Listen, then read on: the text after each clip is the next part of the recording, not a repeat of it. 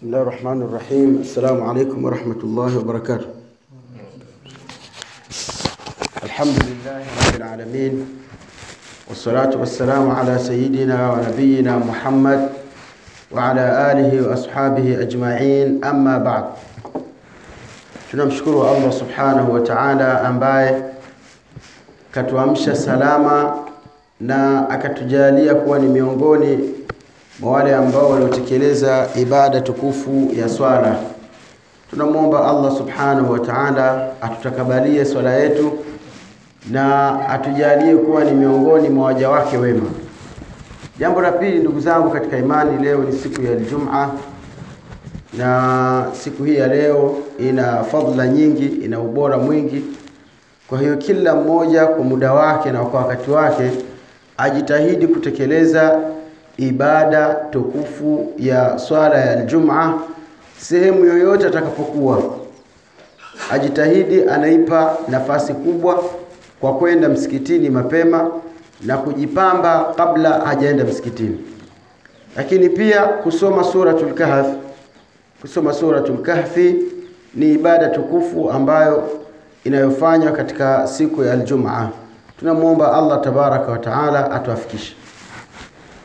Kisha jambo lingine, ndugu zangu katika imani, kabla hatujaingia katika darasa letu la kuzungumzia vinavyobatilisha swala, kuna aya ameisoma imamu wetu hapa, Mwenyezi Mungu amhifadhi, ambayo imo katika suratu Ibrahim.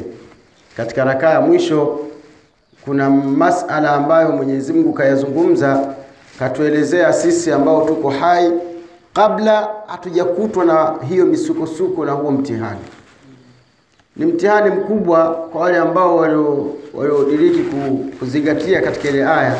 Ndio maana nikasema insha Allah nikisimama kabla sijazungumza chochote, nitaikumbusha hii aya aliyoizungumza Shekhe. Hii inaitwa khutbatul batra, khutba ya mkosi.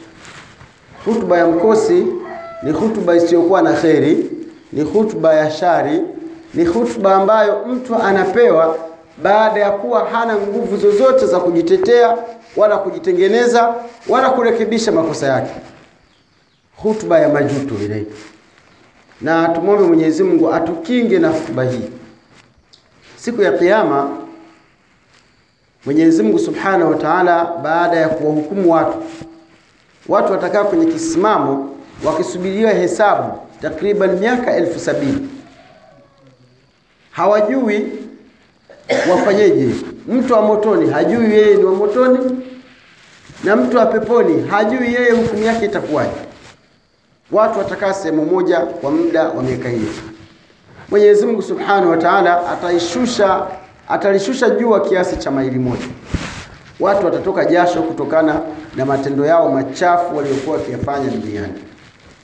Kuna watu jasho zitawafikia kwenye miguu, kuna watu jasho zitawafikia kwenye magoti kuna watu jasho zitawafikia kwenye viuno, kuna watu jasho zitawafikia kwenye mabega, wengine jasho zitawafikia kwenye mashingo.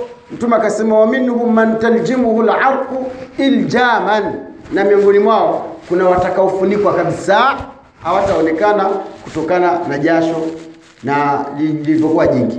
Hebu tasawwari sasa hivi jua lilipo ni mabilioni na mabilioni ya maili, alafu ishuke jua liwe maili moja peke yake, na hiyo siku yauma tubaddalu lardhu ghaira lardhi wassamawati, siku ambayo ardhi hii tuliyokuwa nayo itabadilishwa, mbingu hii tuliyokuwa nayo itabadilishwa. Itakuwa sio hii tunayoiona na sio mbingu hii tunayoiona. Sio siku nyepesi, ni siku ngumu sana ni siku ngumu. Watu watakaa mpaka wachoke, mwisho wataanza kwenda kuomba uombezi, kuomba waombewe na, ma, na manabii. Wataanza kwenda kwa Adam. Adam ataomba idh, ataomba, ata, atatoa udhuru, asema hakika Mwenyezi Mungu leo amekasirika hasira ambayo hajawahi kukasirika wala hata kasirika tena. Nendeni kwa mwingine. Wataenda kwa Nur, wataenda kwa Ibrahimu wataenda kwa Musa, wataenda kwa Isa. Kila mmoja atakuwa anaona ee, siwezi mimi kwenda kuwaombea ku, ku, ku, watu kwamba wahesabiwe. Kila mmoja atakuwa anasema nafsi nafsi. Unayemjua ukikutana naye mzee Saidi huyu hapo, ona ah, atakuja kuniomba msaada huyu unakimbia una, una, unageuza una migongo unaenda kwingine. Ukimwona baba yako unamkimbia, ukiona mama yako unamkimbia, ukiona mke wake mke wako unamkimbia. Kila mtu atakuwa na mambo ya kumshughulisha. Allah anasema yauma yafiru lmaru yauma yafiru lmaru min akhihi wa ummihi wa abihi wa sahibatihi wa banihi likulli mri'in likulli mri'in minhum yaumaidhin sha'nun yughnih, kila mmoja atakuwa na jambo la kumshughulisha. Hakuna baba siku ile, hakuna mama siku ile, hamna chochote, mpaka na nasabu zitafungwa. Hamna mimi ni mtoto wa mzee fulani, mimi ni uko fulani, mimi sijui, hakuna kitu kama hicho. Likulli mri'in minhum yaumaidhin sha'nun yughnihi, kila mmoja atakuwa na lake la kumshughulisha. Kisha watakwenda mpaka watafika kwa Muhammad sallallahu alaihi wasallam watamwambia tuombee kwa Mwenyezi Mungu Subhanahu wa Ta'ala atuhesabie watu wa motoni, basi wajulikane sisi ni wa motoni na watu wa peponi wakaingia peponi. Tumechoka sisi, tumesimama hapa. Mtume atawaambia ana laha, ana laha, mimi ndio mwenyewe hili jambo la uombezi, mimi ndio mwenyewe. Kisha atakwenda kwenye arshi ya Mwenyezi Mungu Subhanahu wa Ta'ala atasujudu sijda. Mtume anasema maneno nitakayoyasema katika ile sijda siyajui na wala sijafundishwa. Mtume anasema maneno nitakayoyasema kwenye sijda, sijda itakuwa ndefu, siyajui wala Mwenyezi Mungu hajanifundisha bado, mpaka itakapowadia ile siku ndio Mwenyezi Mungu atanifundisha. Kisha Mtume sallallahu alaihi wasallam ataambiwa nyanyuka baada ya kunyanyuka italetwa mizani, waudhia almawazinu bilqisti. Mwenyezi Mungu anasema mizani ile itawekwa kwa ajili ya kufanya uadilifu, kuwafanyia uadilifu watu. Aliyefanya kidogo akione, aliyefanya kikubwa akione. Mwenyezi Mungu anasema katika suratu Zilzala, faman yamal mithqala dharratin khairan yara faman yamal mithqala dharratin sharran yara waman yamal mithqala dharratin khairan yara, yoyote ambaye atakayefanya jambo la shari kiasi cha mdudu chungu, kiasi cha mdudu chungu cha shari atakiona siku ya Kiyama, na yule atakayefanya kiasi cha kheri cha mdudu chungu atakiona. Kila unachokifanya duniani, wallahi alazim, utakiona siku ya Kiyama. Fanya ibada ndogo, fanya ibada kubwa, fanya shari ndogo, fanya shari kubwa, siku ya Kiyama utaiona. Na huo ndio mtihani tuliokuwa nao. Tunafanya mambo, tunafanya matukio, tunafanya kila aina ya machafu tunayoyafanya, tukidhani kwamba Mwenyezi Mungu ameghafilika na sisi. La, Mwenyezi Mungu anatuona, na mbali na kutuona, kuna malaika wawili wanaoandika mema na mabaya ya mwanadamu. Siku ya Kiyama tutakuja kuyaona. Watu watalia, mali hadha alkitab la yughadiru saghiratan wala kabiratan illa ahsaha. Kitabu gani hiki? Tumepewa kitabu, kitabu gani hiki? Hakikuacha dogo wala kubwa, illa limeandikwa. Kwa hiyo fanya unayoyafanya kwa siri, fanya unayoyafanya kwa dhahiri, lakini mbaya zaidi, siku ya Kiyama matendo yako yote yatawekwa bayana, utayaona. Allah anasema yauma tubla sarair, siku ambayo siri zitafichuliwa.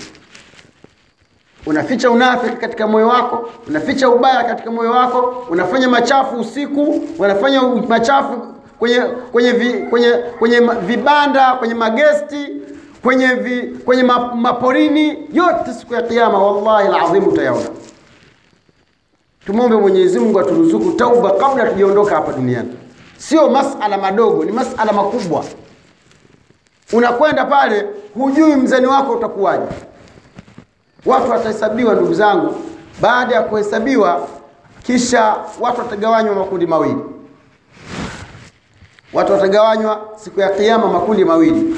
Kundi la kwanza litakuwa ni katika watu wa peponi. Tumwombe Mwenyezi Mungu atujalie kuwa miongoni mwao. kundi la kwanza litakuwa ni la watu wa peponi na kundi la pili litakuwa ni la watu wa motoni. Mwenyezi mungu atustiri na atuhifadhi na atuepushe na moto wa jahannam. Kisha itawekwa sirafu, njia ya watu kwenda peponi. Hapo ndio kuna tatizo. Chini ya sirafu kuna vitu vimewekwa kama kalalib vitu vya kuwanyakua watu na kuwadumukiza motoni. Kuna watu watapita kwenye njia njia ni nyembamba. Kuna watu watapita kwenye njia kama umeme kufumba na kufungua shavu kuna wengine watapita kama kawaida wepesi lakini sio wa umeme. Kuna wengine watapita wanatambaa kuna wengine watapita wamelalia tumbo. Kila mwenye madhambi ambaye atatakiwa aonje moto pale ndipo atakapodumbukia kuna wengine hawatasubiriwa kupita kwenye kwenye sirafu mwenyezi mungu atasema wafunge minyororo waingize waingize motoni unaingizwa motoni na umefungwa minyororo miguu na mikono vyote vimefungwa unaingizwa katika moto wa jahannam. Katika watakaofungwa minyororo ni watu wasioswali. Mwenyezi mungu atustiri mwenyezi mungu atunusuru. Hilo zoezi litamalizika. Watu wa motoni watakuwa motoni watu wa peponi watakuwa peponi. Hapo ndipo inapokuja ile hutuba